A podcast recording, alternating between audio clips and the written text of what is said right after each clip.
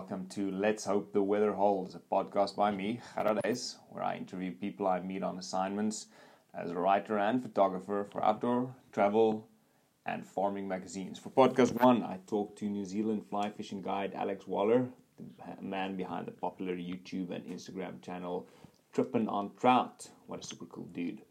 As a bonus, I also recorded a talk by him at the Auckland Fly Fishing Anglers Club, where he spoke about fly fishing uh, the Tongariro River and what works to get some fish on in this iconic uh, river. That's right after the interview. Sweet, here we go. It's weird because like you put a video out and it's still weird. I've been doing it just over a year now and it's still strange. Like you make the video, you watch it, you go, okay, well, cool, you post it, and then you just kind of like, well, what if anyone's gonna watch that? Yeah, yeah, maybe Or like, no one. yeah, like, or maybe it's just shit. I How, don't know. how many followers do you have on Instagram now? Instagram Yeah. Nine and a bit thousand. Oh, I thought you were going to say nine. Without it, it's like, hey, okay, 9,000, that's shit. And that's huge if you think that it's mostly people interested in fly fishing, right? Yeah, but I mean, there's so many bigger ones out there. If I was a hot chick, I'd probably have like ninety thousand. Yeah, I'm sure you would have had. Still, it's a small community, dude. It's not like a huge community, right? It's it- not I like it's the tennis, well, the rugby community or the. yeah, but I guess I don't know, man. It's it's the internet. It's the world. Yeah, yeah, yeah. So, okay. I haven't it's worked nothing. it out. It's a I- drop it's- in the it's bucket. fine, Yeah. it's Okay, so so if I didn't say this already, sitting with Alex Waller, fly fishing guide in Taupo, New Zealand. Dude, we went fishing today. it was tough. You caught a fish, right? Yeah, that sounds bad. And then and and I lost a fish. yes, Captain Clampy. it's uh, yeah, yeah, because I didn't listen to you. So basically, Alex told me what to do. So I've been fly fishing for a while. We'll get into this later, but he told me what to do because it was a bigger fish than I'm used to, and I didn't listen to him. But let's let's not talk about that. I've got a bone to pick with you. I came to New Zealand, decided I want to fly fish.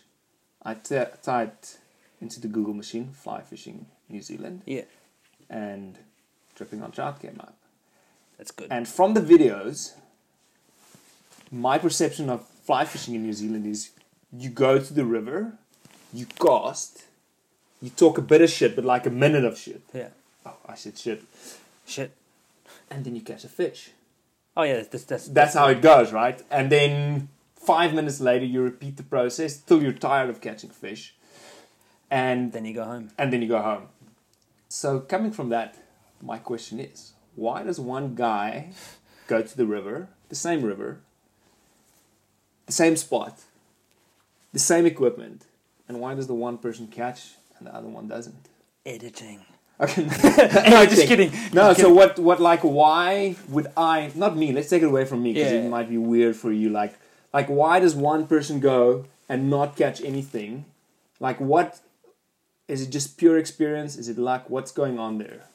I think it's a lot of factors. Obviously, there's a lot of variables. Uh, As we were talking about it today, a lot of it is just time on the water. Yeah, I mean, I fish a lot. yeah, yeah. I'm yeah. on the water a lot, and Yeah. so I get to. I am I allowed to swear on this? We keep it swearing to a minimum. Yeah, we'll try not to. But Okay, we'll do, try it to. doesn't matter. Okay, so I'll keep my mistake. I'll, I'll, I'll, Fuck I- ups. I- yeah, like, yeah, it's yeah. hard not to swear. Um, so like, I, I get a lot of time to uh, to fuck up and learn from that, and and just keep going through scenarios and get the chance to, to try things out and and just be being on the water so much is is pretty much everything. Okay. So, and I mean, shit, I've been doing this for a long time, Yeah, and I've been yeah. doing it obsessively for a long time. Yeah. So, what? And, and shit, we, I still will go to a river sometimes and not catch a fish. Yeah, It happened, but it happens less, less now. And hopefully it will continue to happen less. And I on that day, why is it just conditions, fish temperature? Yeah, maybe maybe like maybe a particular stretch of water hadn't been fished for a while, but conditions were good. Uh, I just happened to be there at the right time. There was fish in a section of the river. They were out on the chew. Maybe there was a hatch going on. Lots you of don't have variables, control of it. You might know the depth of the river. You might know what there should be. You can fish a river well, but you know if the fish aren't out on the chew, then you know Yeah, you're not going to catch nearly as many, or conditions might not be as good. um, as an, as another day. But um, I, I'd I'd say the main thing is just I spend more time on the water than you, Yeah. Yeah. yeah, yeah. or or old mate down the road who comes down, you know, once every couple of weeks and and you know and doesn't you know doesn't fish that much. Yeah, for sure. It's it's huge. It's huge. And like I said to you, also like a guide spoke to us at uh the Auckland Fly Fishing Club, and just when he explained depth of water and how what your length of tippet and your distance between your dry fly and your your nymph is, and it opens up your eyes. It's Yeah. just like knowledge and and and Just learning from people, eh? Yeah, they're always going to learn something from someone that you didn't think about before, and then Yeah. then you then then you hear it, and you're like, of course. Yeah, yeah, and and but So then you spent the time in the water and paid for accommodation and drove down, and you should have known that. Okay, but let's backtrack. You you started fishing with your grandfather, Yeah, and that I, was where and how long ago? so I was born in the UK, and I, I fished when when I was like six, Okay. five. It's like you just bait fishing, though. Um, for coarse, we call them coarse. Do they call them coarse fish? You know what I mean? Do they call them that in South Africa? Just it's basically No, game fish are trout and salmon. yeah, yeah, yeah. Then you have you know saltwater fish, and then coarse fish is like everything else, Yeah, yeah, carp okay. and roach and Okay, yeah, and that yeah, kind yeah. of thing. So it was like that, and then we taught ourselves to fly fish when I was about eleven. Okay. Just you and him, you decided both to get He, into. he he had a friend. I remember he a friend of him, his took him to a local reservoir or something one night, and he came back just pumped and was like, "We got to try this." Oh, yeah. So we just went down to the local store, bought a shit rod, and then made it up because Yeah, yeah, yeah. no internet, man. We were talking about it earlier. No internet. yeah, No, yeah, yeah. You had to figure it no out. yourself. videos, nothing. So yeah, we just kind of flapped But around a bit. that was still dams, like reservoirs lakes. and lakes. So just still water, still water. And just stuff. just tell me, just so people can hear about this. Like you said, in in in the UK, uh, fly fishing was a rich man's sport, basically. rivers. rivers, fly yeah, fishing to rivers. fly fish rivers was generally a bit costly. So you had to Okay. money and Yeah. like a, a way into, I guess, a syndicate or a club or you know privately owned stretches of water, which we were never that that well off. So it was all still water stuff. So small lakes, big reservoirs with all stocked fish, and then you go and buy a four or a six or whatever fish ticket. Yeah, yeah. And that means for us, it was generally you have like a vending machine Yeah. style thing. I've You never put- heard this happen ever, but yeah, it's pretty yeah, it's weird. It's random, but it's yeah. So you, you before you went fishing, you'd have your license, but you- you'd have to have like a, a handful of coins, like pound coins, because yeah. that's what the machine would take. yeah, yeah. So then you put your like just What it would cost twelve pounds, let's say, for like a six fish ticket. You put that in and get your ticket, and then that's all you could catch. Yeah, So you might catch six fish in half an hour, or you might take it all day, or you might not catch your six fish. But then there's no catch and release, so you had to kill everything that you caught. And then once you'd caught your limit, you either had to stop fishing and go home, or you buy mm-hmm. another ticket, and then you carry on. and was that fly fishing already or not? that was fly fishing, yeah. Okay, Yeah. and you were catching Sometimes, trout. yeah. Okay, Stockies, so rainbows. okay, so that was stocked by the. Sterile yeah, yeah. rainbows, yeah. Okay, So they basically have there'd be farms somewhere bought there, stocked once a week or whatever, Okay. and whatever you, whatever was taken out was replaced. okay, yeah. Yeah. So they obviously knew. Um, I think it's still pretty big over there, eh? I think it's still a big thing. Oh, really? Yeah, yeah. And I, and I think uh, when, when I left, the big thing was like these small, clear, air quote, trophy places. Like, there was one called Avington, and there was one. Oh, yeah. It's like a kind of a holiday trout fishing resort type of thing. No, it's, really? it's a lake, but they farm the fish there, and they their speciality is farming huge fish. Oh yeah. 15, 20 pound trout that they would stock in the same way. And then you go along. I went to Avington once just to have a look at it, and it was a hundred pounds for two fish. Wow. It's just mental. Really, like you know, But then are they? Is that fish there purely for people to come and pay? Yeah. Yeah. Okay, that's yeah, interesting. same same same principle as what I was talking about, but just huge fish. Huge fish. Yeah. And then no river fishing until you came to New Nah, Zealand. I didn't know how to fish a river when I turned up. Had to had to learn that all over again. How long ago was that? 2003 I came here, so probably 2004. I was kind of like working it out. I did some lake edge stuff and this and the other, and then it was just like, okay, I've got to have to, I had to get into this river stuff because it's everywhere. And Yeah, then yeah, it was yeah. just pretty much starting from scratch. And was it it difficult, Ah. like relearning kind of everything? Yeah, I didn't know what I was doing. no clue. Yeah, I still remember catching my first trout and having absolutely no clue of what I'd actually done to get the eat. Yeah, yeah. yeah. So yeah, it was. And what reading or practice? What do you do? Just read everything, or I guess read, ask questions, ask people. If occasionally, you can always- or, or, or my big thing is because I'm not that big on kind of walking up to strangers Yeah, and yeah. asking them questions, but I'd stand back and watch. Yeah, yeah. I can't go. I just watch someone. Oh, okay. I wonder what he's doing. Okay, I see what he's doing now. I'll try that. yeah, And yeah. you just go away and work it out, and then just time on the water. And uh, these days it's easy because you can just like Google Trippin' on Trout and you get all the details. But back in the day, it probably wasn't. Uh, yeah. I don't actually. I don't actually remember watching really any anything on YouTube. So you you came over. You said earlier because you were you were a skydiver and you were like instructor or just doing tandem jumps. Just tandems. So just a meat wagon, bro. And then how how uh, how do you make the transition into being a guide? Uh, so when I when I stopped skydiving, I'd spent like the last decade just basically getting pretty well qualified on a drop zone. But then those transferable skills are like nil into the real world. Yeah, yeah, yeah. So then I didn't really know how to do anything else other than train in a gym. So I became a personal trainer and Yeah. then fish. So it really just came down to like, what can I do? What, what do I know how to do? Okay, but you you had like I'm like I'm tired of skydiving. I'm a personal trainer. I can fish, and then you started just like word of mouth. People said go fish oh with yeah, that guy. uh, so or- yeah, like, uh, Matt at Taupo Rod and Tackle, which is which is the local store in town. Um, Yeah. I generally always owe him money. okay, so someone would come in the shop and go, "I'm looking for a guide." He'd phone me and go, "Hey man, you, what are you up to?" And I'm like, oh, "Can you guide?" And I'd be sweet, and I'd do the job and then pay Matt my Yeah, pay my yeah, tab off. yeah, yeah, and, And then, then rack it back up bit of extra cash in your in your. No, I just give it all to Matt. Oh yeah, yeah, you just buy like stuff for yourself. Yeah, just you know, ramp the account back up and have to do another job. But that's then- really bad business practice, right? Terrible, terrible. Have you stopped that? I still owe him money. Oh yeah, he knows where you live or something. Okay, and then transitioning to to basically full time guiding now. Now, yeah, I, I'm pretty much. I, I, I pretty much. I don't do the PET stuff so much through winter anymore, and I, I'm pretty much a full time guide. Yeah, I kind of for ages, nah, nah, just do it here and there. But now you're Pretty much, now you're doing it. yeah, Well, I mean, uh, certainly the uh, you know what you're doing after a day out fishing with you, um, and I learned a lot. And uh, I'm jumping a bit around with the questions because I've got a bunch of questions here. But um, uh, you you said most of your clients are, are foreigners at the moment. yeah. The last couple of seasons have been mainly from the states, England and Australia, Yeah. mostly. A few from Europe, but And what are the age of those guys? Are they like old blokes coming to fish because it's been their dream, or is just sometimes it, it, it's a bit of a range. Like, um, yeah, a lot of tourists that come through Taupo. Yeah, Some yeah. of them want to either a family day out or just to give it a go.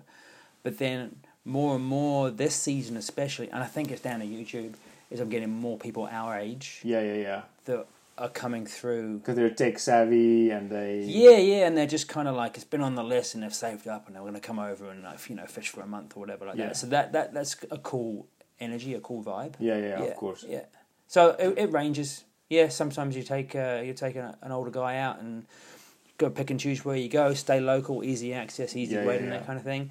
And then someone like yourself will come along and be like, "Bro, let's go and hit the back country and put a hike in and go somewhere cool and spend the night, and we'll go. Which we'll go do. We'll Yeah, go- for sure, we'll for sure. that. That would be awesome. Um, so yeah, it's cool. You get a you get a range of different stuff. and the backcountry trip, what do you do? You like cater for those guys, or do, do they have to like pack their own food, and how how does that work? I'm, like, not, I'm not carrying your shit for you. yeah, yeah, I've got yeah, enough of my sure. own. Okay, yeah, yeah. So, So basically you, we- hopefully it's a, you. Do you tell them before, and like you kind of gonna be capable to do this, or So yeah, generally difficult to say Hundred to percent. No, no. it- It's I need up, and we we'll have a conversation around it. Like, okay, cool. What do you want to do? And then it comes down to, well, what can you do? Yeah, Because a lot of people were like, oh, I like where you go, and I want to go and do that kind of thing. And then it comes down to, well, unless you're rich enough to fly in somewhere, buddy, Hmm. we're not going to be able to get there because you know. You spend a life sat on your butt and you're well overweight and you can't walk or wade. Yeah, or, yeah, yeah. You would actually get there, let alone fish and get out. So, but it, it, it's all doable. is it you difficult to tell someone like to go like open the conversation, or you just do it?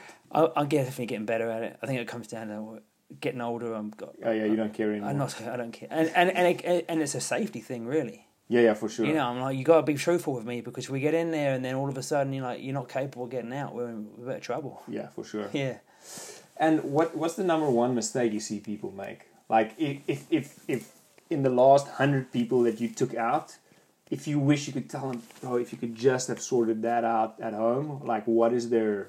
You don't have to say mistake, but you know, I think casting, okay, just not having the casting skills. Oh, I mean that was too. That was the same thing. But it's just That was the same thing I messed up today, listeners. The casting skill. The first ten minutes could have been nerves, but after that, it was just yeah. I didn't work It on was it. come by the end there, man. You were you were setting up and water loading and mending really nice. Yeah, this, is, this is going to go international. So thanks for saying oh, that. Oh, you're very yeah, yeah, yeah. but so so casting is It's a huge big thing, man. And again, if people are planning a trip out, we'll have a conversation, and I'll be like, right, before you come, you need to be practicing Yeah, yeah, this, this, this, and generally it comes down to accuracy with a long leader, as in twelve feet minimum. Okay, Accuracy at like twenty feet, thirty feet, forty feet. yeah, just and then your roll casting and and even if it's just that that will send you a long way Yeah. towards catching if you can turn up having those skills under your belt yeah. Then, then fine. then we can then we can start fishing other than that we can't do much until we've got Yeah, our yeah, heads got around that sorted out. yeah and that can be that can be the whole day sometimes and you just suss out a guy and see. Oh, okay, I have to work on this first, and oh yes yeah you know it immediately yeah, yeah, yeah, for sure. yeah We're not going to ask certain questions and uh, things here. Um, and then, so so like I said earlier, I mean, I got to know you because I saw you on on YouTube. yeah Um, how did you get into that? Because you said you didn't even think it wasn't like a marketing thing. You just dug doing it. Yeah. And how did that happen? When when, when did you start doing that? probably just over probably just over a year now maybe Oh, really? That, and- that a- short. a So, year and a like, bit, I yeah. I freaking flew in, Maybe. and you started doing that stuff. And I'm like, oh, this is Oh, this is this is fishing in New Zealand. yeah, I've probably just yeah, you started. screwed it up for me, by So, the way, but it's fine. New Zealand will do that to you. Yeah, yeah. Just across the board, it's going to ruin your trout fishing for everyone. so, what, what did you what did you start with? Like a GoPro?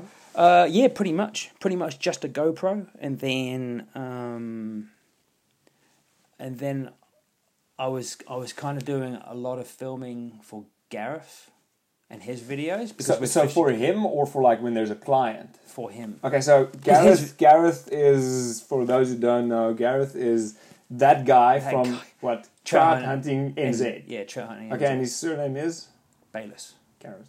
Gareth Bayless. which we ran into today, and I had this little, like, if kind of, I don't know, not Brad Pitt, but give me like some famous actor, you know. That's it. I was like, oh, that's that guy. And I, can't- I, actually wanted you to uh, to ask you to like take a photo of me and him, uh, and then I was like, just kind of playing it cool, you know. Um, You did well. Did I? Oh, yeah, yeah, You, really you couldn't it even pick up that I, I was never, like, I will never "Is tell him. guy?" I will never tell him that you compared him to Brad Pitt. yeah, He will let- let never. me think. he, he won't get to a door. His head will be that big. No, let me think of someone else. Help me here, bro. Who can I compare him to in Um, Hollywood? How about uh, Jack Black? Yes, Jack Black. There you go. beard, kind of, you know, Bit biggish. Yeah, yeah, yeah. yeah. So there you go. just flew his drone in a tree. Yeah, yeah. So that's what, what he did. So you started shooting for his. Well, we, we we've fished together for years, six, seven, eight years. I know ages now, and so like he kind of started doing his. So obviously we were fishing, so I just grabbed the camera and film as well Yeah. for him and his, and his videos, and then um, That wasn't just a GoPro. That was like That a was, uh, DSLR yeah, shooting video type thing. Yeah, yeah. And then um, I wa- I got a camera because I wanted to shoot photos. I got I kind of spent my first couple of years with a camera, um, photos, just just stills, Yeah. and then um, yeah, then I was just like, ah, might- Okay, stills for fishing or stills for whatever. mainly fishing. Yeah, yeah. Yeah. Um, and then I was just like, oh, oh, maybe I'll give this a go. And um, even back from the skydiving days when we'd film the tandems and edit the videos, I always enjoyed the editing process. Yeah, yeah, yeah. So, um, so yeah, I just started giving it a nudge and putting them up without really thinking. That it will have an effect. Just, just you know, didn't think anyone would watch them. Um, and do you just have a ton of footage, or do you go out to shoot something specific? I go out to shoot something specific. Yeah. Okay. So And I'll, I'll, I'll go fishing. I'm And then right, I'm making a video today. Okay. Like next cool. time we fish, man, we'll go out. And I'm like, cool, we're gonna make a video, Okay. and we'll just and whatever happens, happens. And do you ever have clients that are like, dude, we're going fishing, and you shooting a video of the trip, or has that not really happened yet? had a cut, maybe one or two, but I, if if they ask me, You'll do I'll it. do it. But if they're paying me to guide them, that's got to be my priority. Yeah, yeah. and I'm yeah. a very like hands-on kind of not touching you up. Yeah, yeah, I'm yeah. very hands-on, as in like I want to be right there. oh, good one. Yeah, yeah, Did the first one of the yeah, podcast. yeah, yeah. Wow, that's a historic moment. Yeah, yeah. So like I'll do a very like a work work on your skills, fly Yeah, yeah. changes, change the depth, change this up, and and it, it doesn't leave a lot of time to film. yeah, yeah. So I kind of like we were talking about it. Fishing is is what it is, and it might be a hard day like today, or it might just be going on fire. But Or a hard, a hard fly fisher like. you're actually very easy to coach. Yeah, well, because I don't feel I need to protect my ego. That's the only only reason. Some people bring their egos for sure, Yeah. but like um, so like it's hard to put time into making a video because And it takes away from maybe if they- book you for two days, you can like guide them one Yeah. day. And if it's something they particularly want to do, then yeah, we'll, we'll make it work. yeah, But it, it would definitely help if they can, if they have the skills and can fish. Yeah. it would make it a lot easier to make a video. what what would- equipment are you using at the moment? Um, so I got uh, Olympus, the mirrorless. The, Yeah, yeah, yeah. So I got the Olympus EM5 Mark II. But that's for video. You're not shooting still with that. You're Yep. shooting. Yep, Okay. I shoot everything with that. Uh, I've got a couple different lenses for that. I've got two GoPros and a drone. Okay.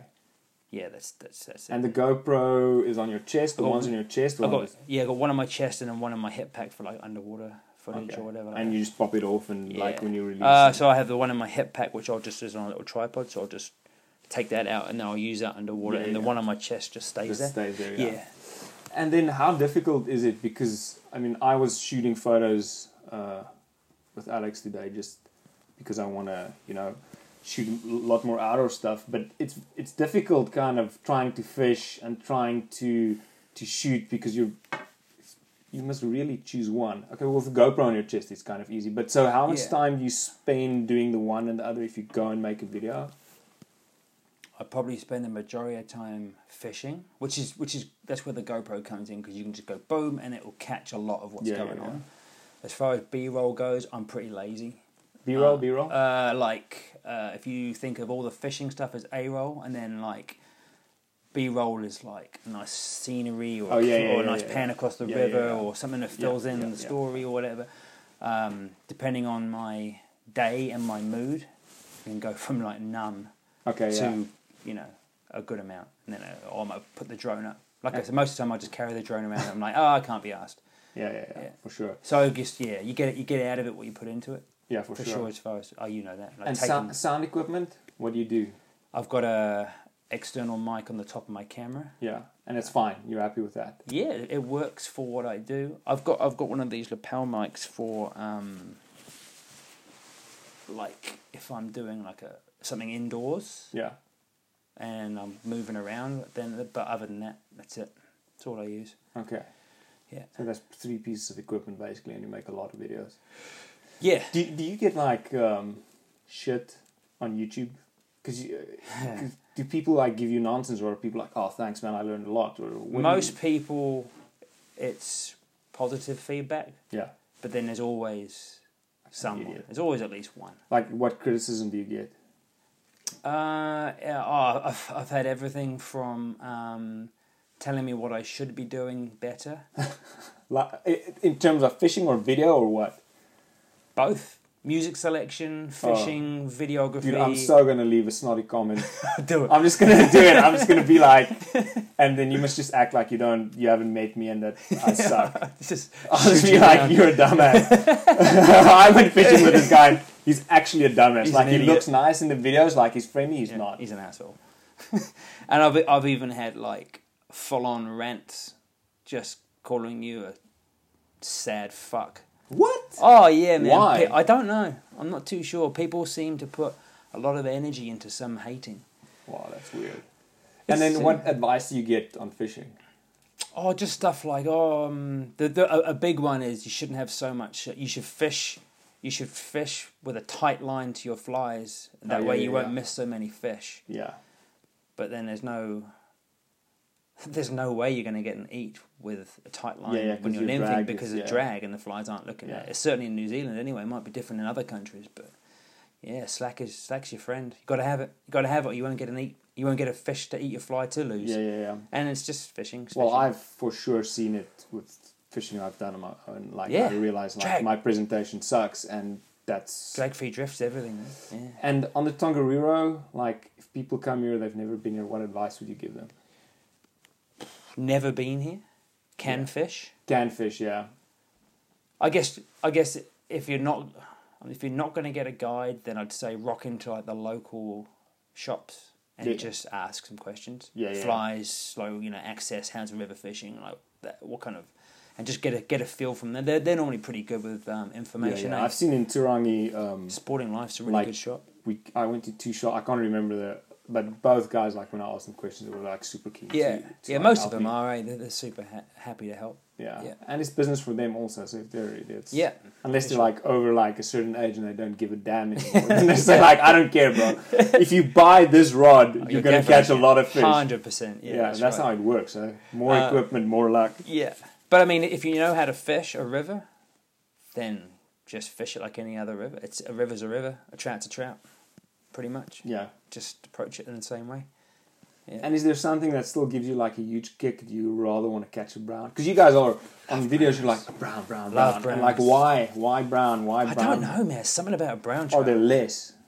there are in the North Island. In the South Island, it's predominantly brown trout Okay. and less rainbows. Up here, it's less. So it might be that. But I've always had a thing for browns. There's something about them. Fight more or what? They just look cool. They seem to be. They seem to be more arrogant. But they've got a bigger, asshole. like, correct me if I'm wrong, but they've got like a much, the, the male trout, what do you call a male trout? Jack. The jacks. I'm doing a podcast with someone who's a fly fishing guide. I don't know what a jack is. there you go, bro. I think Um, it might be a New Zealand term, eh? Oh, you think? Because you get a lot of people in the states that ask, like, And "Oh, then what- jack what's and a hen, What's a jack? Yeah, Yeah. jack and a hen. Yeah, But they've when they've got that like big freaking mouth and it looks all bony. Yeah, that looks pretty pretty, cool. like primal almost. it's like wicked. it's, But you get you get some of that in in some of those bigger rainbows too. They look. yeah, yeah, yeah. I've seen it. I don't know, man. It's just something cool about a brown. Hard to put your finger on. So we spoke about this earlier, and and I picked this up in, in my only frame of reference for Alex is is, is the videos I have. Like, if his buddy is Brad Pitt, I don't know who you are, but anyways, you know, um, uh, you made uh, one or two vids on on um, like catch and release and just like keeping your hands wet and. Um, Fish handling and that sort of stuff. you know, and I, I've seen a couple of times when I'm out fishing, and you know, you've bunged up a fish, its head against the net, and you see you like stuff's coming off, and you don't know, you know, like I damaged their skin because my hands were dry and Yeah. stuff like that. Um, your kind of idea about fish handling started because you said you were sick of killing fish that you didn't want to eat back in the UK, right? And how did that come to where you're now and the way you think about it? Um, well, cer- certain aspects w- was that I mean, like anyone that knows me knows I fish barbless hooks. That even goes back to before I started trout fishing when I was catching carp and stuff like that. When I was a real young, I don't know how young, ten maybe even, and it was obvious to me when I catch a carp with a barbed hook, it made a mess of its lip, Yeah, yeah, way more than on a barbless hook. yeah, yeah. So even back This is then, doing like that, and yeah, just and, and just because of the barb, it rips a big hole in as it comes out. But they have quite soft mouths as well. So even back then, I was, I noticed it, and I would use barbless hooks yeah. over barbed hooks then, and then that just kind of transferred across to, um, to trout fishing, and I've just, I just, it just makes it's a no brainer to me. Makes Yeah. total sense. Yeah. And then as far as fish handling goes, yeah, I, ne- I never liked having to kill fish, and I, I like to watch fish swim away Yeah, and I think it just comes down to just a bit of love and respect for. Yeah. I mean, fish are cool. I love them. They're awesome. So why would you want to treat it badly yeah, and and kind of increase its chances of you know getting a disease or, or dying or, or not recovering? It, it just it just makes no sense to me. I don't understand it. and the theories of like because there's a big thing. Maybe it's because I'm new in this world, but you know, a lot of people have uh, on their podcasts talk about it. April Vokey. One podcast. You're not the April. Vokey of New Zealand. Sorry, Damn bro. it. Um, but about like just you know small things and studies they do. Um, did you just kind of figure it out by yourself, or did you hear people talking about it? Um, yeah, I think I pretty much. It seems pretty obvious to me what's good and what's bad. yeah. You know, So I you wet hands, totally yeah, wet so you don't get that slime off. Yep. It's the protective Yep. covering. Uh, I don't wear gloves, especially uh, like some of those some sun sun gloves have minimal um, impact on a fish. I think, Yeah. but anything like a thick full glove has just got no business on a fish. Yeah. Making sure hands are wet when it comes down to like to nets, making sure your net is big enough, and like Yeah. you, you know that. You know that green knotted shitty mesh that comes on some yeah, of those. dude. My first, my first net was one like that, yeah, and I watched one of your videos, and I bought a new net right after that oh, because Oh, I saw you, the damage yeah, that it did, and I felt like crap about yeah. it. Splits finned, Yeah, yeah, yeah, I've- caught up I've in teeth, and, and and just, so yeah, and just scraped all that protective slime off. So if- and a lot, not Oh. like a little, like a lot, like it's real damage. you know, you know when you if you use that stuff like and you leave it in a car for a couple of days, it stinks of fish. yeah, That's the slime. yeah, you yeah, yeah. don't get that with that Yeah, you've taken all of it off. Yeah, man, it shouldn't be on there. So that stuff needs to just be banned, I reckon. So it's got to be knotless rubber mesh and a deep, nice deep met, uh, net bag. So you know when your fish is in the net, if you're messing around getting a camera out or, or whatever it is, or you're unhooking, you can let that fish sit fully submerged in the water, upright, so it's recovering the whole time. Yeah, yeah, yeah. And then if you're taking pictures, like making sure your cameraman is ready to go Yeah. before you lift the fish out the water. yeah. And I try and get like a a five second rule on fishing out the water. You know, I lift it out the water for longer than five seconds before I give it a drink Yeah, yeah, and yeah. give it a proper drink. yeah. I just liken it to imagine you've just sprinted for your life for the last 300 meters, Yeah. and then I come along and grab your head and shove it in a swimming yeah, pool. Yeah, yeah, yeah. Like that's that's just the same thing. So And just, just just thinking about the fish. And, you know? and fa- fish facing upstream, like you said. yeah, where possible, you know, releasing it in, in, in the edges, not real fast water, so it can actually recover and swim Yeah. off strong. If you do it right, the fish should power off every time. Yeah, You know, if that fish takes ages to recover and is trying to roll over and it can't stay upright, you've done something very wrong. yeah, And that could be down to how you play a fish. I got fight fish hard, yeah, and that's all about getting them in the net with a lot of energy left, Yeah. so they can swim off with a lot of energy, um, and just yeah, just treating it with a bit of love. Um, if a client comes to you and they're like, "Hey, man, I, I really want to eat something," what do you say to them? Say, "Not on my watch." or do you Nah, pretty much. Yeah. And you'll you'll say that you'll have the guts Yeah. to say it. Oh yeah. Oh, I'm very upfront about that. I don't. Yeah. I don't kill fish, and and certainly, certainly backcountry. If you go backcountry, no one should be keeping fish because. Just all those fish are resident fish, and they're the breeding fish. They're not coming in and out of a Yeah. lake. There's nothing to replace those. So Yeah, they must be there. there shouldn't be any limit out there. You think. you you said you've caught fish, and next year you've caught it again, or a couple of months. Only on a couple of times I, I've caught the same fish, and I've seen the same fish caught that I've caught before by somebody else. Yeah, So it's yeah, done done well. It it works really well. and you, you're tagging kingfish for flats. It's kingfish that you tag. tagging. right? Kingfish, yeah. Um, have you tagged? Is there are there groups in New Zealand that tag uh, trout and stuff No, like I don't think there is. Eh? I don't think anyone's done that. Why? done- I mean, that's it's a good point. I don't know. There's a lot of money. There's a lot of guides. There's a lot of tourism around fly fishing. Someone should like good point. start doing that. I guess maybe it would come down to money and probably money. Yeah, I don't know. That's yeah. a good question. I don't know who. I Maybe just get some master's degree student to do something and then just gather data and just ask all the guides to I start wonder, tagging. surely it must have come up in conversation like a fishing game or a DOC meeting or something.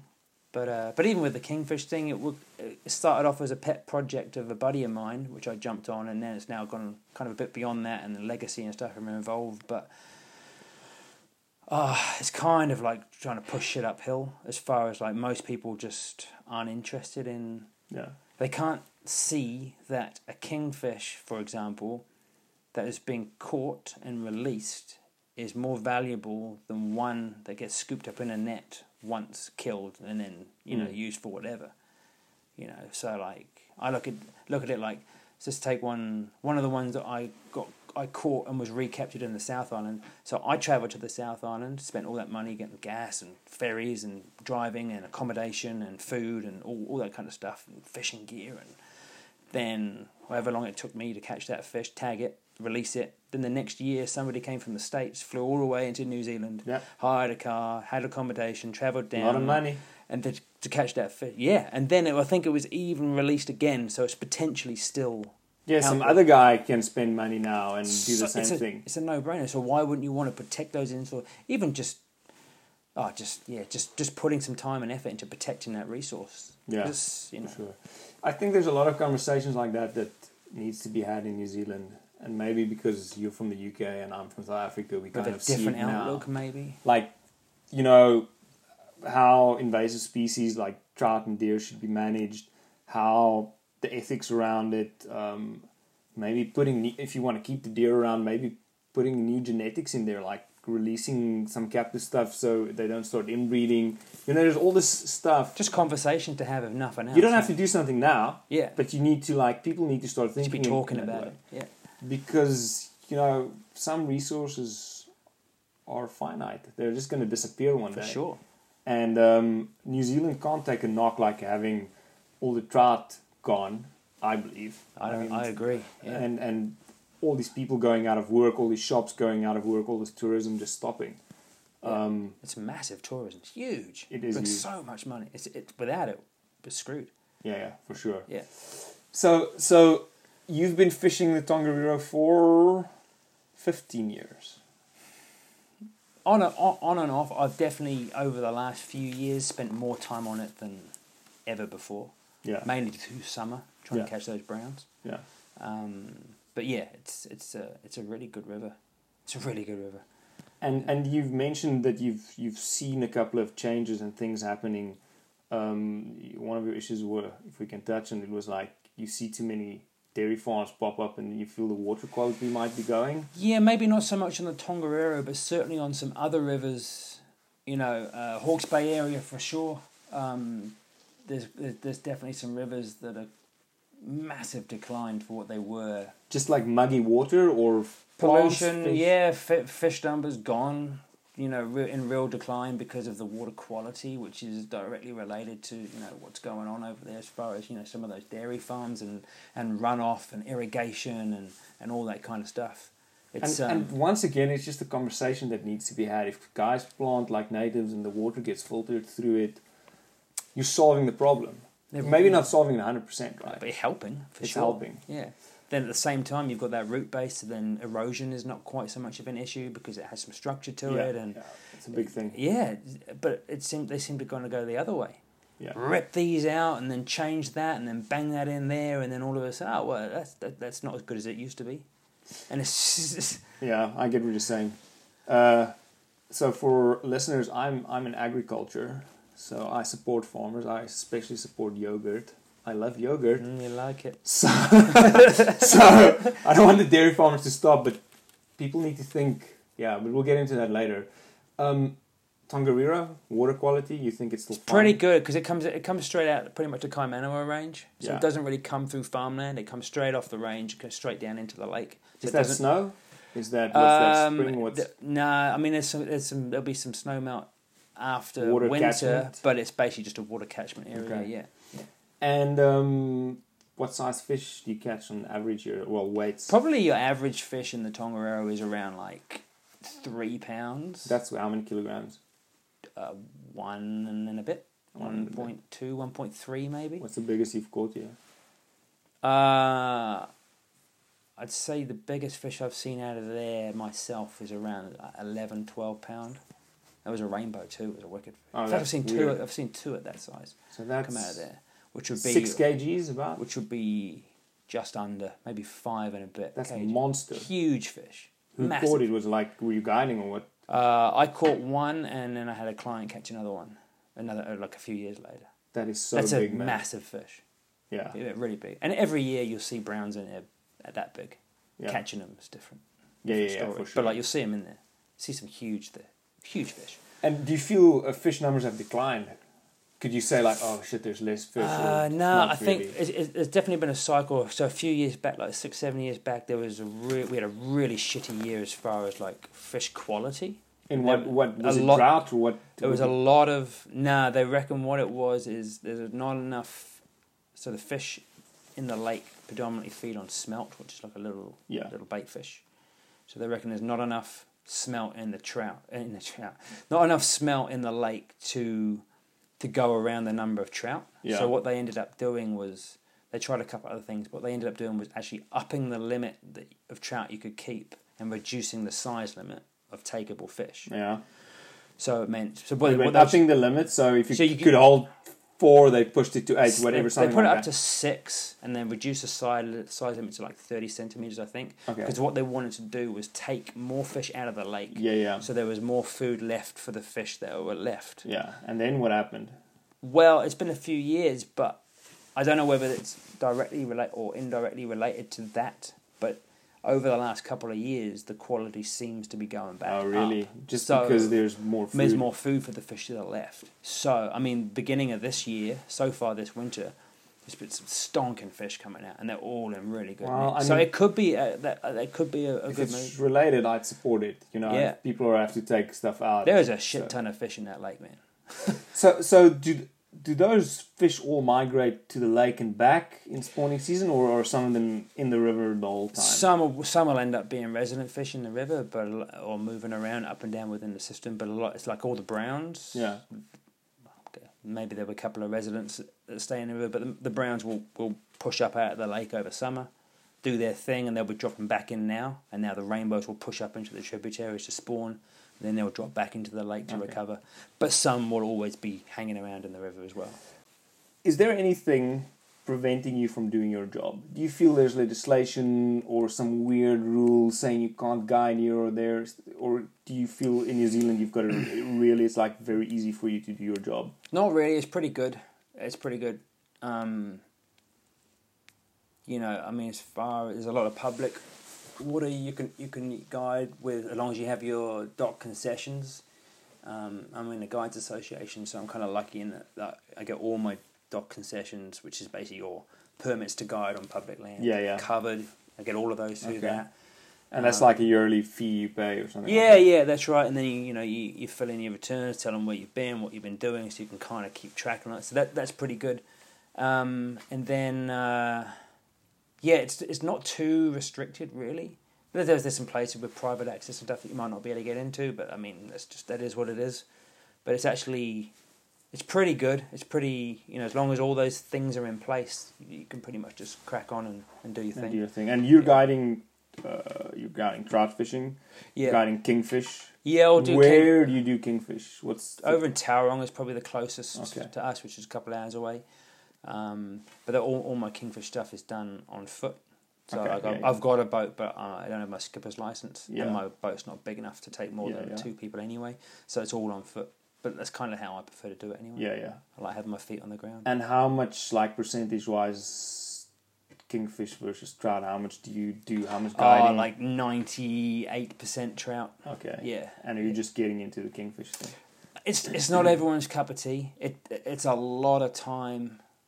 Like if you were to go, hey, listen, man, I want to do one day on the flats. I'd be like, maybe we should go catch some trout Oh, really? because you really got to put some time in to find those fish. I, I know it's becoming big in Auckland from the people Yeah. I'm kind of talking to. Like they're Mhm. like really into Got it. some good flats up there. Yeah, well, and it's easily easy to access also. Is it? Yeah, yeah, yeah. It Okay. is. Um, I know the the uh, the tackle shop, tackle shop, the fly fishing shop, Rod and Reel. Um, I've got like a club of guys who go out. Oh, yeah. They're pretty successful. It's not just kingfish, but I mean it's kahawai like whatever well, and yeah. snapper. Yeah, Yeah, catching snapper on on the fly. Are they all going out on each other's boats and that kind of thing, or Uh, just some, Yeah. a lot of guys are walking, uh, and then there's like uh, they take out groups of like twelve people, you know, for the club newbies and stuff, Shit, that's cool. and uh, people are coming back with fish. It might not be a kingfish, but uh, catching a snapper is still cool, man. And Yeah. those guys take it and they eat it and they love it. Especially on they- fly, yeah. Yeah, it's pretty cool. Um, another question I had, uh, which I, if if you could manage like New Zealand rivers, like trout, natives, access, just laws, water management, is there anything you think you'd you'd change? Is there anything that you think would make the quality better or the? I think if I would, if I would, if I had like, if I had total say, I would probably no, I would, I would. Hmm, would I? Be, I, I, I want to say I've banned spin fishing. I'd certainly ban it in rivers, Yeah, yeah. yeah. and if but it's banned in some rivers, right? some rivers, Yeah. like the Tongariro, but like backcountry rivers, or I'd ban it in all of that. Okay. Uh, and I'd certainly ban treble hooks Okay. because it just fucks fish up. That's just brutal. Um, so if if you were to spin, it would be like a single hook under a certain size that was barbless. Yeah. Um, and then across the board, I'd just ban barbs. Okay. Just, just, just, just that you don't. The barb was originally there to keep the worm from coming off the hook. Oh yeah. What well, are I you doing? didn't know that. You don't need a barb. Yeah, because we're fly fishing. And learn learn to fight a fish properly, and you're not going to lose any Yeah. more fish than normal. Yeah, So, learn to fight a fish properly. that is my takeout from I today, mean, you- guys. think you had plenty of tension on that fish. The hook wasn't coming out. Yeah, yeah, yeah, yeah, yeah, for sure. So generally, like you know, if you fight a fish properly, it's not going to make a damn bit of difference, and then uh, it does, I think, way less damage. And if you do bust a fish off, that hook, it's got a really good chance of coming out, man. Do you think like all these fly fishing companies should just like stop making barbed? Yeah, It's like not give it. You Just shouldn't be you clipping option, it off because you. Yeah. I mean, you were clipping off a bunch of stuff today. yeah, yeah. Just I'd crush every barb if it's like not a barbless hook. I'm sure that it's very easy to whatever they mold it in or whatever to Oh just yeah, change yeah. that and like I say, like most people in the states fish barbless across the board. It's Yeah. brilliant. They're great. It's great having them bringing their flies because they know the barbless. So I think that's another conversation one should just like have with the shops and say like, listen, guys, can't Yeah, you sign a but petition or some weird yeah, thing? it's interesting. In a lot of ways, New Zealand is, is quite behind the times with certain things, and that's one of them. Like, I, I, I have a conversation with a lot of people, and normally their first response is, "I'm not fishing barbless because I don't want to lose fish." Oh yeah, And so people don't want, they don't. If they have the option, they'll always go for the barb. Oh really? Yeah. So I think what you're saying, if you just take that out of the equation, just Yeah, then they'll just have to have be to. better. yeah, Better just just be be a better angler. Well, I mean, if you yeah, just read up about what to do Yeah. now to keep the tension. Oh, just as long as you keep tension on the fish, that hook is not coming out. And if it does, unless it's a every now and little wire okay. fish, because then you just pick it Pick it up, up. out of the water and put it into the into the net. into the net because they're basically like sardines. And you know what? Even if you do lose the odd fish because of it, I'm all right with that. Because of at the other end of the scale, I'm happier about if you know if you do break, break a fish off. You know, you know that fish is not carrying that thing around for the next. Yeah, till it's caught again. Well, we went fishing in in um, Rangake Gorge, and we, my buddy had caught a fish, um, and the line had snapped or the knot had had come untangled, and forty minutes later I caught it, and it was barbed, Yeah, and it was still stuck in his mouth with a piece of line on this Yeah. long, and then a couple of months later it happened again. And that just shows you this thing has to carry it around not coming out. and it's going to get stuck somewhere and it's going to its feeding is going to suffer from it Yeah, just just having that thing just in the fish, eh? It's just yeah, it's not cool. yeah Um, so yeah, I I definitely do that.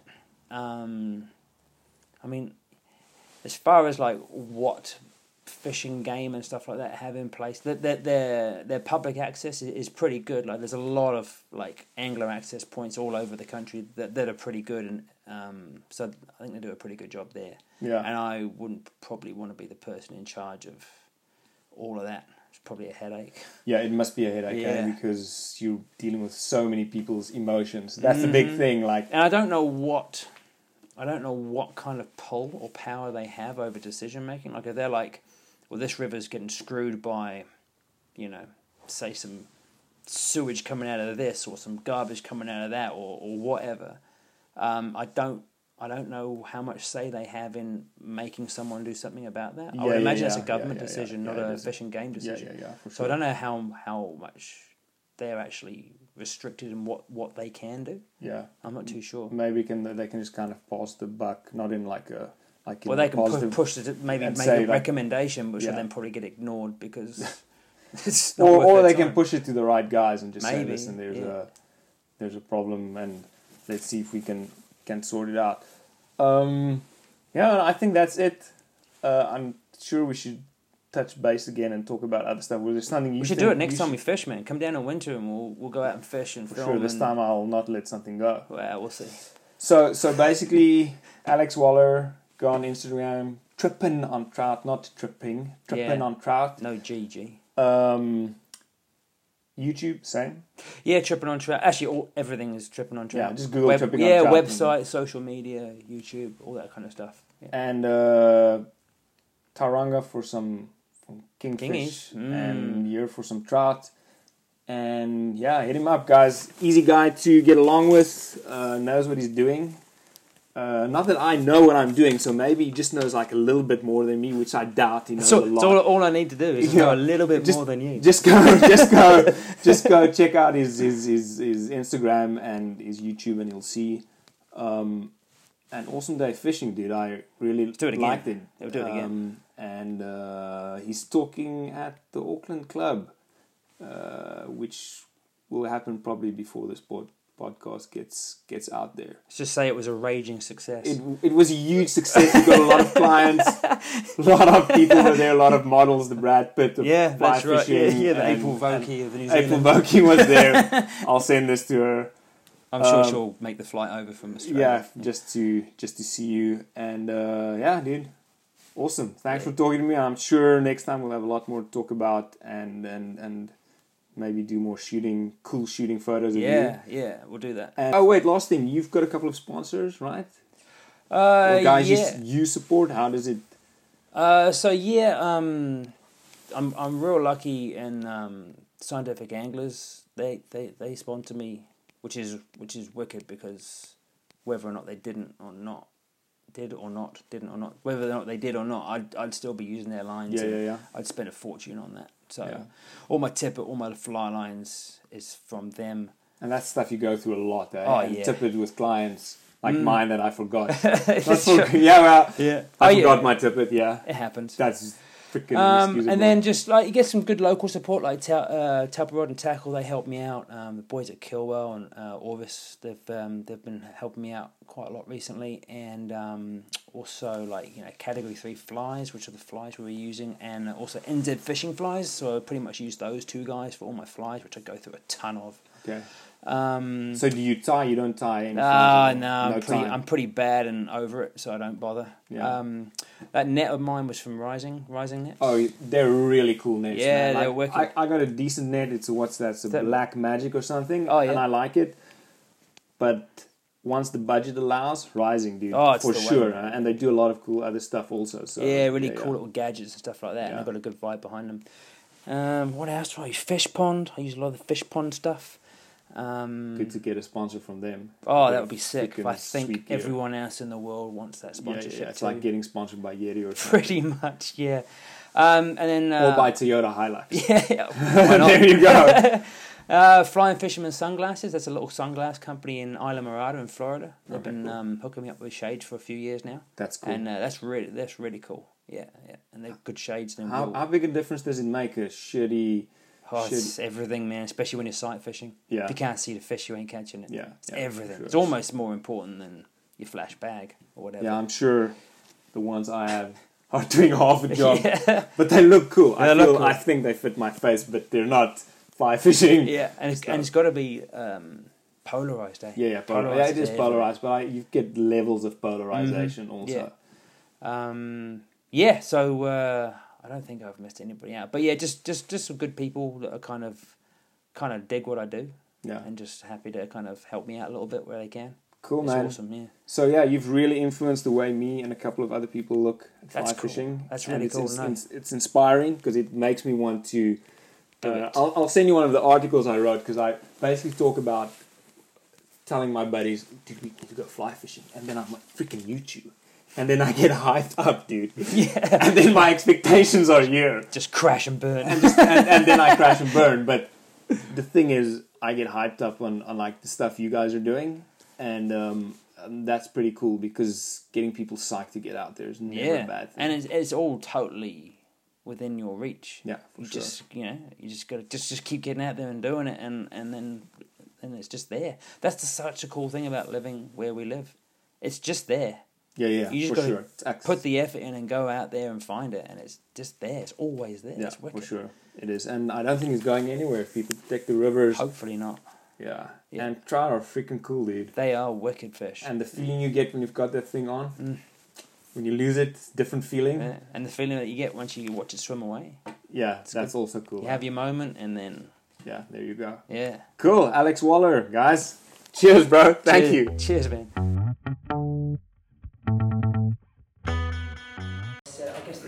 Typical Taupo rig for nymphing when I first came here was an eight-weight rod, a floating line, a rod length a leader, um, a Christmas tree-sized indicator, uh, and then a really heavy fly and a. And that's kind of what I fished for a while, but I tend to I tend to kind of move away from that now. Um, the heaviest I'll ever fish now is a six weight.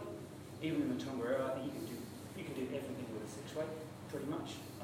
Um, and it's a lot more fun when you're I don't know when you're in touch with the fish, and especially if you're fishing edges and like side channels and that sort of stuff. It's, it's just a, a much better way to fish, I reckon.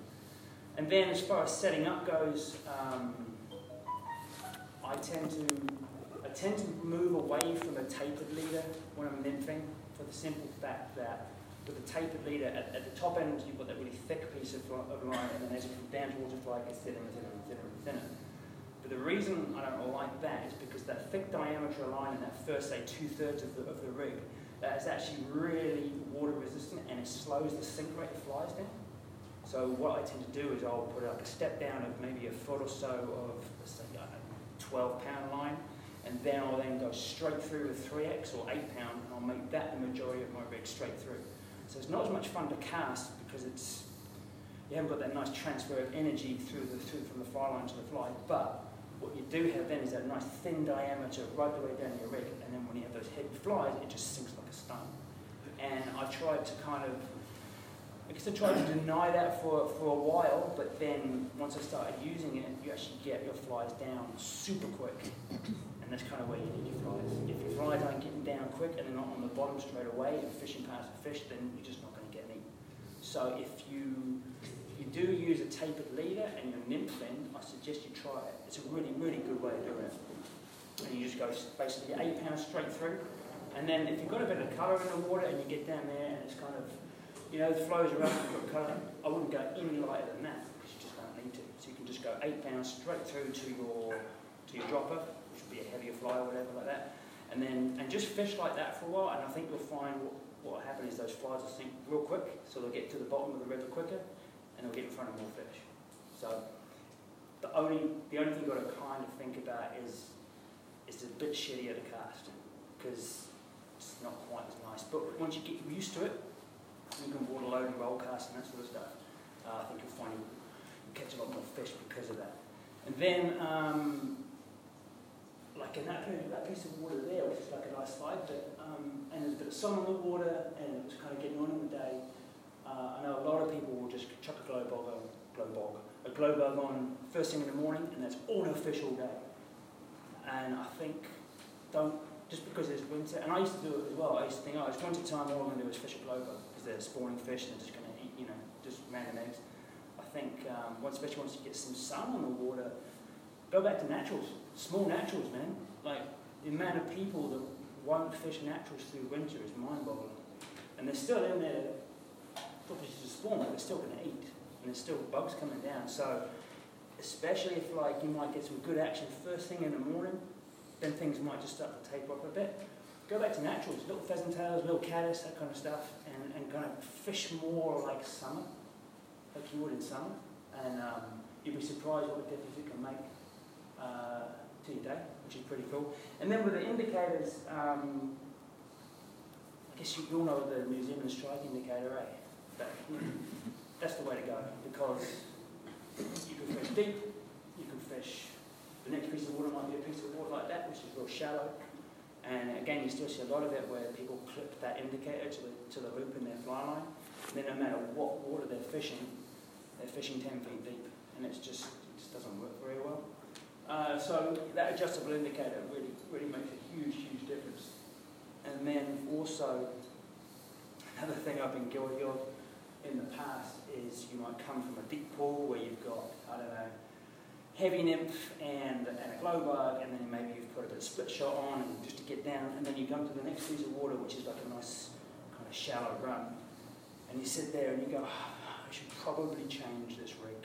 Just something a little bit like, so we've all done it. And I did it, and go, oh, fuck, I'm just, gonna, I'm just gonna fish it anyway. And then you know instantly, it's the moment you spook that fish, or you end up in a rock, and then you bust it off. And, like, take the time and just, and just don't be lazy. If you think you need to change your rig and go to a lighter fly, or change something up, or you know, even put a dry and a dropper on just for that particular rig, just do it. It only takes you a couple minutes. Alex, you changed from the tapered leader to what you're describing now. Um, was that, did you see other people starting to do that, or were you thinking like, did you pick up that you're losing fish or that you're spooking fish, or like other guys doing it. I don't it? want to say it, but Gareth. Okay. He started doing it, and then I was just like, nah, mate, it don't make any difference. Nah, you ain't full of shit. And then like we fished together, and then of course we we swap rods quite a lot. You know, Yeah, yeah. And then I- I started fishing his rig like that, and Yeah. it was instantly obvious. Okay, it was that- better. Do it. So then I just swallowed my pride and changed. Yeah. And if you say small small nymphs, um, I mean, 14s, go go to your size like a 14 for me. And then if you feel like you're, you know, you're getting refusals or you see a fish move and look and, and not eat, and then you show them something else, and then, then maybe drop down to a 16. As far as far as North Island stuff goes, 14 is my, my go-to, and then 16 would be like, okay, I'm gonna get a little bit more kind of, you know, serious with this guy, or what. And then if I was in the South Island, I'd probably find my go-to fly was a 16, a little bit smaller. Yeah, and then go into an 18, maybe. But um, that's kind of in the South Island stuff. Okay. But yeah, 14s, and then sort of like my go-to probably dropper is like a size 10 101. If you don't want, it's like a stonefly imitation. And then uh, so my dropper would be like a 10 or a 12, varying kind of weights. And then off the back of that, I'll probably I'll go straight to a 14. Most of the little, or most of you know, if there's any kind of drag on those flies, unless it's the odd fish that's just a bit suicidal, got to, got to be drag free. It's everything. So, you know, setting yourself up. If there's a certain piece of water that you're trying to fish and you want your flies to be fishing through, like put your cast in, do all your messing around, get all your mending done up here, and then let your flies fish. The longer, the longer you can get those flies just drifting without any drag, the more chance you're going to have of getting a meat. Um, and it generally means, well, as far as when I do you just again just make stuff up, do do weird stuff. It doesn't look pretty, but just kind of do whatever you need to do to get those flies just drifting as naturally as you can. And I like to fish with a lot of slack in my system, but I think it's good because it's your friend. So as long as I work on the principle that as long as you can, as long as you can hit a fish at any point, have as much slack in the system as you can, because that's going to soak up all those little currents and it's going to let those flies drift naturally for as long as possible. So I kind of sometimes, I mean, sometimes I get people out telling me that I shouldn't do that, but it seems to work for me. So I think as long as as long as you can connect with the fish, get slack on the water. Try, I see a lot of people as soon as they start to fish, they start to kind of just slowly, just kind of strip lining, and then by the time they get about halfway through their drift, they're just dragging out, of- out, of- out of the out of the water. But like you'd be surprised how much how much line you've got left off, and hmm. still connect with the fish. And then all you got to do is just strip down a few times, and you've got good tension. But my, my argument is, is you probably wouldn't have got that eat in the first place. So, you know, it's, it's a good thing. Just just try it. Like, you know, you'd be surprised what a better drift you'll get with a heap of slack on there. And I'm not talking about a stupid amount. Like I say, you've always got to be a connect with the fish, but I like I like slack. It's good. It's good. I think it's your friend. Uh, so yeah, it's all about that drift and do whatever you've got to do to get the drift that you want. And that could mean could mean crossing the river and fish from the other side. It could mean if you're not getting a good drift from here, even if you just walk a few steps up and then fish from here, you'll get a much better drift through the piece of water you want to get. I mean, and that's one of the things that like I had to learn from being a lake fisherman, where you just stand in one place and you just cast and strip, cast and strip. You can actually like move around, and it makes a huge difference. From me standing here and fishing this piece of water in front of me, I could just move to there and get like so much better drift. So like move around, change things. If you need to cross the river to get to the piece of water you need to get to fish better, just just do it. Like don't be lazy. Just kind of think about it, and you'll see what's happening in front of you um, as to whether or not your flies are, are, are fishing like you want them to do. And um, yeah, I guess what I tell people is you want one eye on your indicator, and you want the other eye looking at the line between your rod tip and the indicator, and it will pretty much tell you what you need to do. If you need to mend upstream or downstream, or do a little mend or a huge mend, or you need to let some line out, or you need to pull some line in. Everything, everything is it's all being told between what's happening at your rod tip and between the indicator, and it will pretty much tell you. So, what would be your level of importance on say, fly selection or anything you've just talked about? Um, I'd probably put fly selection for the most part at the bottom for this. I'd say presentation and drift is at the top. Yeah, I, I think that, that's everything. You can, you can have the best fly in the world, but if it's not fishing well, then you're not going to catch a fish. Um, so I'd say, yeah, presentation, drift, mm, depth, fly. Can't think of anything else. Yeah, I'd say that. So obviously, what I put depth in there. Depth is going to be in there. So it's going to be presentation, drift, and depth are going to be kind of in that mix somewhere, because you could have the best drifting flies in the. Yeah, weight plus drift equals fish, I think, or weight plus depth equals fish. So yeah, the fish are on, especially this time of year, uh, uh, winter, a fish will move left and right to eat, but it ain't going to move up and down like they do in the summer. So if that fly is not bumping past them on the bottom, it's not even going to get noticed. And it could just be going a foot over his head. They're not going to come off the bottom and eat. So if you're not deep enough and you're not heavy enough, you're not going to get an eat. But then if that fly is then just swinging through that piece of water, he's not going to get any either. So it's kind of that combination of everything. So yeah, I'd say presentation, drift, depth, weight, fly. It got real complicated. Yeah, yeah. And, and even in my own fishing, I'll fish it as heavy as I can get away with, all the time. Like if I can catch a fish on eight pound line, I will do that rather than go down to five pound line just cause. Because then that means I can fight that fish harder, I can get into the net quicker, so it's got more energy, then I look after it in the net and it's going to swim off stronger and I've got a much better chance of living than if I just fight it to the point of exhaustion on three pound line just because. And that's the other thing as well. If you're fishing a bit of water and like, and you just know, God, that looks good, and I'm pretty sure there's fish in there. You might even see fish in there, and you've gone through, gone deeper, gone heavier, getting good drift. I just, I know, I know those flies are on the bottom. You know, that indicator's just ticking along. So your flies are just bumping along the bottom, and you, and you know it's good. You've done a couple of fly changes, and you're not fishing an egg. Sometimes it's time year, and even into like December, sometimes it's worth just banging on an egg and fishing it through, and that can be everything you need. Another thing to do is, what I'll talk about in a minute, is go go upstream and fish a streamer. Especially if you go, if you just fish a long run and you've nymphed it well and you've taken your time, there's nothing there. Bang a streamer on and go back down through it, you'll be surprised how many fish will just light up, smash a streamer, but they're not interested in, in, uh, in eggs. And this time of year they're pretty aggressive because they're all kind of jostling around, trying to get the trying to get the goods with the ladies. And they see a little thing swim in front of them and they just get real angry and get fish. If your flies aren't getting down to the fish, you can fish all day with the best drift in the world and they just, they just won't get eaten. So make sure make sure you got split shot with you because it's amazing how many times you'll think you're getting down and you'll add a piece of split shot and you'll think, yeah, I must be getting then you add another piece of split shot and then you'll find a fish. And it's amazing. Just especially if there's kind of some weird currents going on, you'll think your flies are on the bottom, but they're kind of uplifts and just keeping the flies up off the bottom. So um, yeah, I won't go without a split shot at all. Generally, I'll put it a couple inches above my dropper fly, so my first fly, my heavy fly, and then if I'm adding it and I'm fishing, let's say a glow bug on the end, I might put it between the two flies because you know how the glow bugs pretty pretty floaty.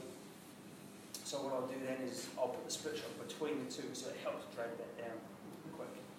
Or if I'm fishing two bits of split shot, I might put like one above the dropper, one between the two. Just mix it up. What do you think? And a lot of times, if you're not sure, if you can just see along an edge, just chuck your ring in there and watch how quickly things sink. Do you have opinion on the fish being the split shot itself? Uh, Yeah, like if you were fishing like shallow, uh, kind of like, like skinny water for sure, like same as a, a heavy net would, but in some of the deeper water, which is fast and deep, and maybe some of those pools are making a difference. And as far as being in the water and drifting, there's so much. If you ever put a GoPro under the water and just watch what's coming by, there's so much shit coming past. I don't think it makes a damn bit of difference. No.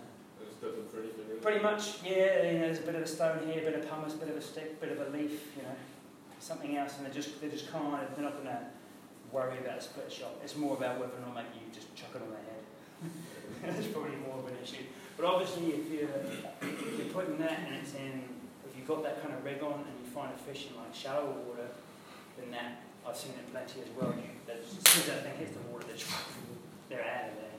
But then again, you should really be fishing that rig in that kind of water anyway. So um, yeah, I think in the deeper stuff, for sure, doesn't make any difference as far as spoken. You're not finding fish, then especially like this time of year where there seems to be like just small pods of fish sporadically through the river system. They're not they're not stacked up yet at all. You know, if you're not on that, move, keep moving, keep moving until you find the fish. And then when you find the fish, you might be good for, for an hour or so. And then once it dries up, start moving again. So many people just sit in one place and just just don't move. And go exploring. Go and fish all those bits of water in between, like the big main. You know, the place where everyone goes. All those little side bits and edges and little side channels, that's where I go. That's, that's where the fun, and, and it gets overlooked a lot by people that just beeline for their favourite pool. Um, yeah, it's, it's really, really good. Uh, and that's more, I get, I get more fun out of fishing like that smaller water edges where you might even get to see a fish, that kind of thing. Um, yeah, it's, it's worth moving around. Um, uh, barbless. Does anyone here fish barbless? Shit, really? That's awesome, and I was expecting maybe like one. That's awesome. Um, so I, I fish. Um, I, I'm, a, I'm a bit of a barbless Nazi, to be fair, but I think most people I talk to about it don't want to fish barbless because the first thing they think is I'm going to lose fish, not true. If you fight a fish properly, I don't think you lose any more fish than you will with a barb. Um, if you keep good pressure on a fish and it's a good hook hold, it, it simply won't come out. And it makes such a difference because as much as you try not to, you do bust fish off. And you'll find if you do and the boys will fish barbless will tell you, once you get a fish in the net and you take the tension off, maybe six or seven times out of ten, those flies will just drop out of the fish's mouth before you even go to unhook it. And I think it's very probable that the same thing happens when you break a fish off. As soon as that tension comes off, that hook will come out. And I think, I think that, I think I'd rather lose a fish or two maybe, and know that a fish has got a good chance of getting rid of that hardware if you lose it, um, than not. And I mean, if you actually fish barbless hooks these days, they're actually shaped slightly differently, and, and they're even better than just crushing the barbs. But um, I mean, yeah, I think if I was king, then like I said, the number one reason that people don't want to fish barbless when I talk to them is they think they're going to lose fish. But if you if you fight a fish properly, you keep good pressure on the fish, you keep a good bend in the rod, which you should be doing anyway because you want to get that thing in the net as soon as possible. Um, if you've got a good hook hold, that, that, that, that won't, it won't come out. It just won't. Um, and then another thing, talking about fighting fish properly, is thinking about angles. So if you're fishing and you're fighting a fish and the fish is heading off that way, rather than just keeping your rod high and just letting the fish get his head down in the current, get his shoulders down, and it'll just sit there with the current and it'll just not do anything. And then if you just have your rod high with no angle, you're kind of not, no one's doing anything. So you've got to think more about low rod angles, getting that fish off balance, so then you can get his head up, gain some line. Then it will shoot off again, get the fish off balance, gain some line. It's all about trying to use your rod angles, get the fish off balance, then you can get its head up, then you can gain some line, and then you can get it in the net sooner rather than later. If you just, if you don't apply all those things and you're kind of a bit namby-pamby with it, what you end up doing is just fighting the fish longer, so it gets more tired before it gets in the net, and it's got less chance of swimming away and surviving. And it's, I think I think that's key, especially with catch and release. Um, and then that brings you on to good fish handling, that kind of stuff. So it's great to get pictures and that kind of thing. But if you're going to do that, the whole time that you're not actually taking a picture or, or doing whatever you're doing, make sure that fish is fully submerged in the water, upright, so not belly up or caught up in the net, kind of half out of the water, like it's just make sure it's fully in the water. If you can, upright and not kind of all bent up. That's why I like my net, like this shape net here, like this. I was talking about this earlier. Um, the cool thing about this is that you can get a, a, a good sized fish in the water and it will sit in this net like straight. And you can, because of the nice deep net bag, can get that thing fully submerged into the flow and just recovering the whole time while you're messing around over here, getting the camera ready or whatever it is you're doing. And then if you've got a buddy with you who's taking a picture, make sure he's ready to go before you start lifting the fish out of the water. Rather than just getting nearly ready, he said, no, no, no, I just, oh, no, I just, oh, I've got to get this right. I just sent a message to someone, and, and the whole time the fish is out of the water, not breathing. So kind of talk, communicate, get something, make sure he's ready to go, make sure everything's ready, and then I kind of work on a five second rule. Like that fish doesn't stay out of the water more than five seconds before it goes back in for a drink. Um, because the whole time the fish is out of the water, it's not breathing. And it's just fought for its life for the last three or four minutes. So everything's high, the heart rate's high, it's not doing very well. So keep it in the water as long as possible. The other thing as well is that netting, that rubber, that rubber mesh, really good for fish. You know, you see some of those old style net with the green, the green knotted mesh. It's terrible for the fish. Splits the fins, gets caught up in the teeth, uh, scrapes all that protective slime off really easily. That's why it always stinks when you leave it in the truck for too long. Um, that, that rubber stuff is definitely the way to go. That time of year with the, well, obviously the spawning, you're going to find redds in the river, you're going to find fish on those redds, some of them are going to be spawning actively, you'll see the old fish kind of up on the side doing its thing and paired up. Um, I'd say the first thing to do is try not to walk on those clear patches. Does everyone know what a redd looks like in the river? So you'll see those big clear kind of circular oval patches on the riverbed, that, that's what they've cleaned out to lay their eggs in. So if you see those, try not to walk over them when you're waiting, try and avoid them. And if, ah, it's, it's up to you, but if I see a fish on there actively doing its thing, paired up, spawning, trying, to, I don't fish to them. I just walk past, leave them alone. Like there's plenty of other fish in the river that aren't actively doing their thing, so I don't know. I think it's think a little bit more about the the future of that fishery rather than I'm just going to catch a fish. There's heaps of other fish. Wading stick, 100%. Yeah. Uh, I think the best wading stick is a decent piece of manuka. It's really strong, it's really light, and it doesn't make that clicky click click click that those metal ones make. You know, the, the Simmons wading sticks, they're real clicky. Especially backcountry, I've seen those the fish. And also those, um, those uh, studs on the, on the boots. Not so much up here, but I've seen in the South Island when I was guiding down there. I watched fish happily feeding, and then a client come up behind me with those clickety clackety things, and the fish just do, just stop and go. It was really interesting. And then if you're fishing with a buddy, um, if you're doing a crossing that either isn't sketchy or, or slippy, just link up. I link up with Gareth all the time. I link up with clients all the time, and it just it just takes that that little bit of sketchiness out of out of whatever you do. Uh, say probably if you're in any doubt about a crossing, just don't do it. Especially in a river like the Tongariro. Mhm. It doesn't look too bad, looks pretty clear, yeah, that's not bad, and then you get halfway across and you're like, oh. a couple of nods going on, so yeah. yeah. Um, so yeah, if you're any doubt, don't. Wading stick if you're on your own for sure. If I'm backcountry, I don't fish without a stick. It's, it's, it's saved my ass so many, and I fall in the shit load, but it's saved my ass a lot. Wading belt, I figure that's kind of, you know, probably, probably, you know, everyone knows that, but like, yeah, wading belt is key. For that, for that reason alone.